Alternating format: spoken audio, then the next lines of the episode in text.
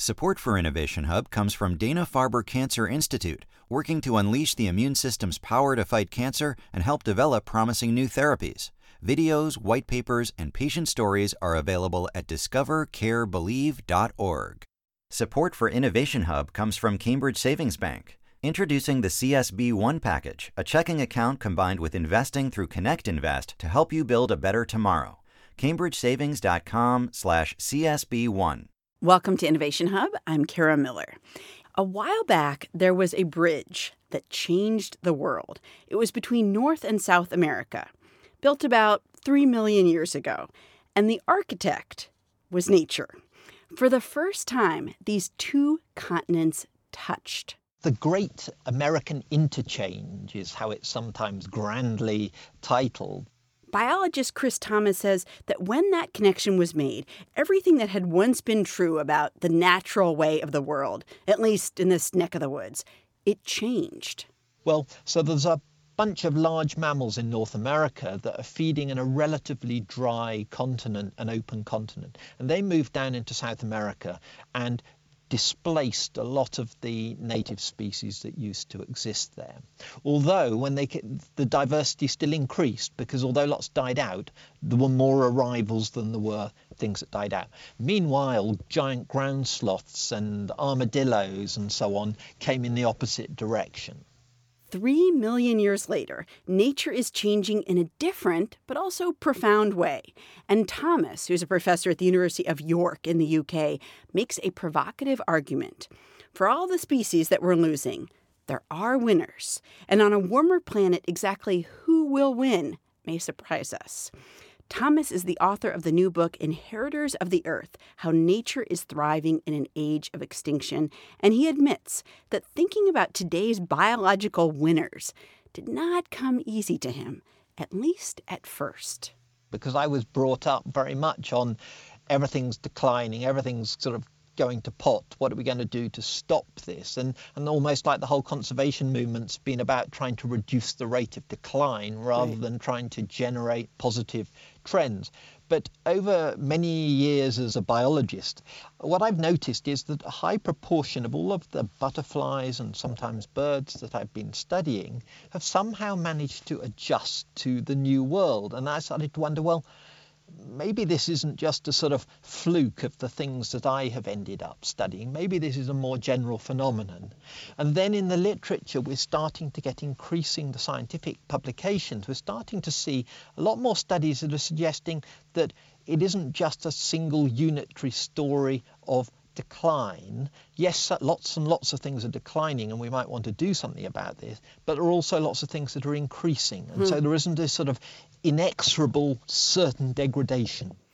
Well, and one of the points you make is that 50 or 100 years ago, or maybe 200 years ago, is the point, you know, to which we may want to return things.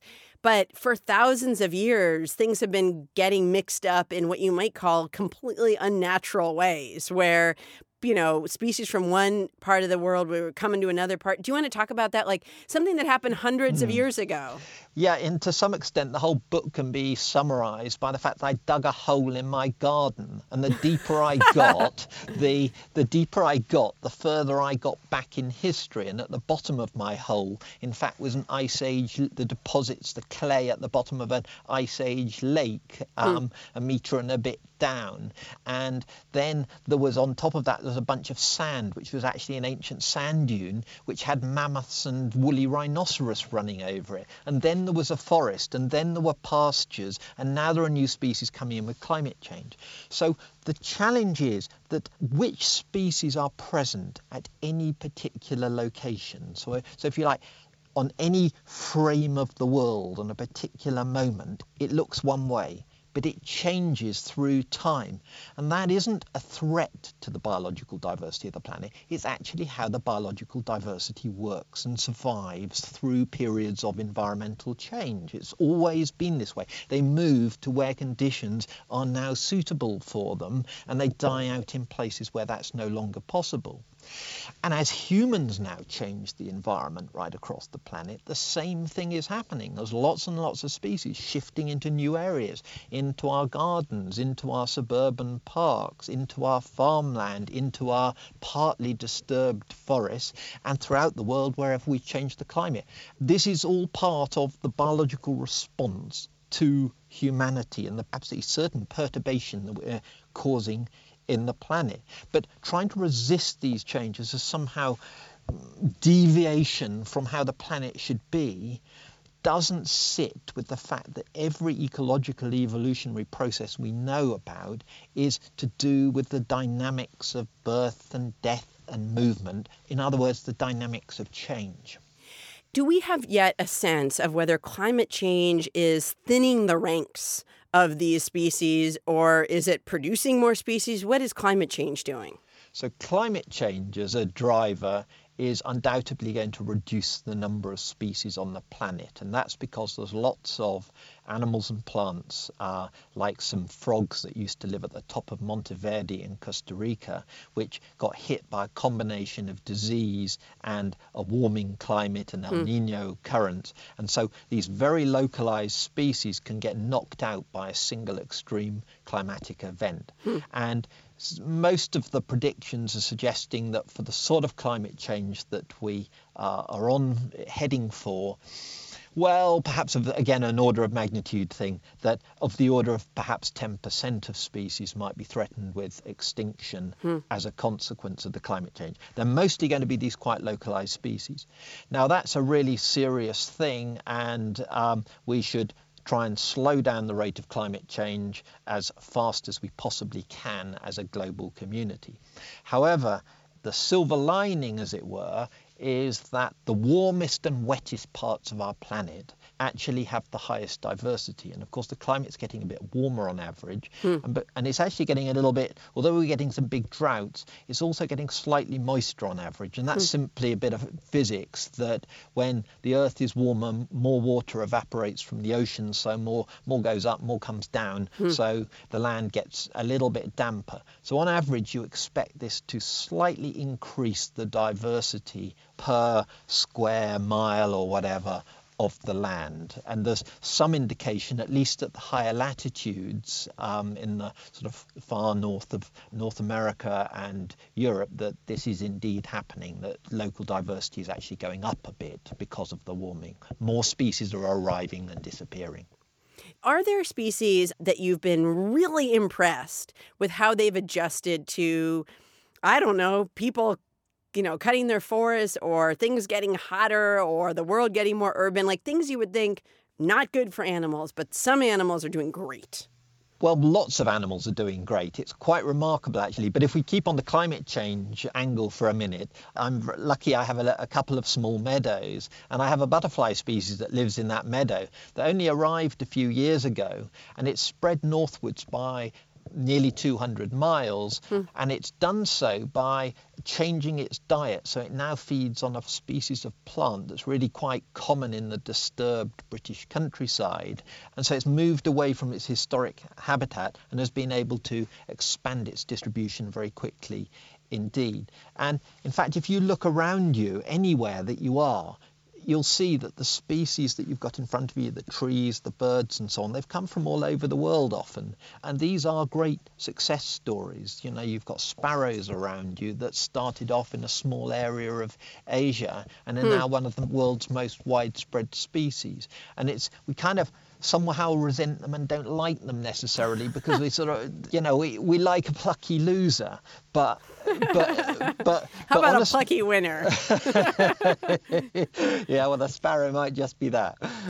Do you worry that um, the things that we are doing could potentially sow the seeds for long term losing you know by humans that that humans are changing things but not necessarily for the long term for their own good you know to continue. Yeah that's a really good point and quite a number of biologists have thought about this that there may be a sort of time delay between when we do things and set things and train and when all of the consequences are felt. And undoubtedly there are species that have been restricted to small parts of the planet that might be going to die out in the long run, even if we do nothing else bad to them. On the other hand, we do know that you know all around us we have species living in all of our farmland, our urban areas, and so on, which come from various parts of the world right. and add to that local diversity. It is equally valid to suggest that there may be a big colonization lag. In other words, we've changed the world. But all the species that are eventually going to live in this new world haven't yet got to the places where they're going to be able to thrive. Hmm. So there could be very large potential positive gains as well as future negative ones. So, how do you think we should think about conservation and conserving our environment if, as you say, we've been in flux for millions of years? So, it's hard to know exactly maybe what to conserve or what, you know, date we want things to be like, like 1960, like 1860, like 1760, and so on. Well, uh, as I said, ecology and evolution are about change.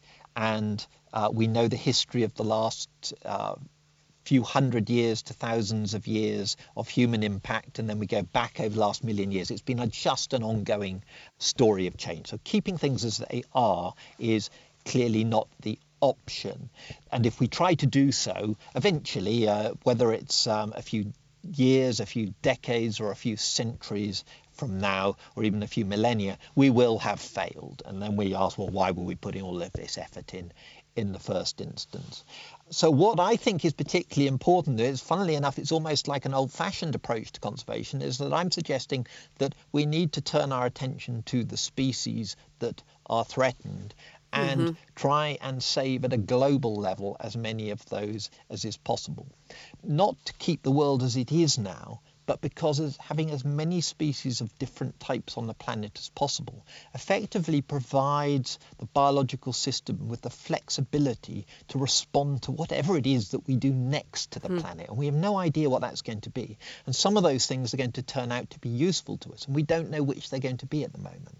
So it does make sense to try to preserve pandas in Asia or zebras in Africa or whatever. It does indeed. There may be cases you say, well, what am I doing here? Mm-hmm. I'm taking on a forever challenge. It ain't going to work. Okay, maybe I should give up on mm-hmm. this mm-hmm. one. But that should only be after a period of um, considered reflection and thought that this is the only realistic option. And because we're forever um, developing new biological techniques, for example, in genetic modification or whatever, it's entirely feasible that we may be able to solve in the future some challenges that we can't. And so maybe hanging on to things for a bit because we might be able to have a long term solution in future could be a decent strategy. Do you feel like colleagues uh, have responded, or, or the public has responded to your work in a positive way? Have they taken it as, in some ways, a provocative argument, which is like, let's look at the other side of, as you said, where that we're heading downwards all the time in an inevitable spiral to the bottom? I think it's a bit of a mixed bag. Some people see me as trying to undermine the story of biological loss, but I'm not saying that there's no biological loss at all. I'm just saying there's biological gains as well. And it's as legitimate to think about those gains as it is the losses. And when it comes to conservation, then for every time we're thinking about how do I stop a loss, you could also turn to the side and think, are there any potential additional gains I could achieve here as well? And it's an as well strategy rather than an instead. Chris Thomas is an ecologist at the University of York. He's the author of the book Inheritors of the Earth How Nature is Thriving in an Age of Extinction. Chris, thank you so much. Thank you very much indeed. If you like what you heard here, subscribe to our newsletter to get the inside scoop on what's coming up on the show. Just go to innovationhub.org. That's where you'll also find stories that explore why you can't stop checking Facebook and why America might want to consider mandatory voting.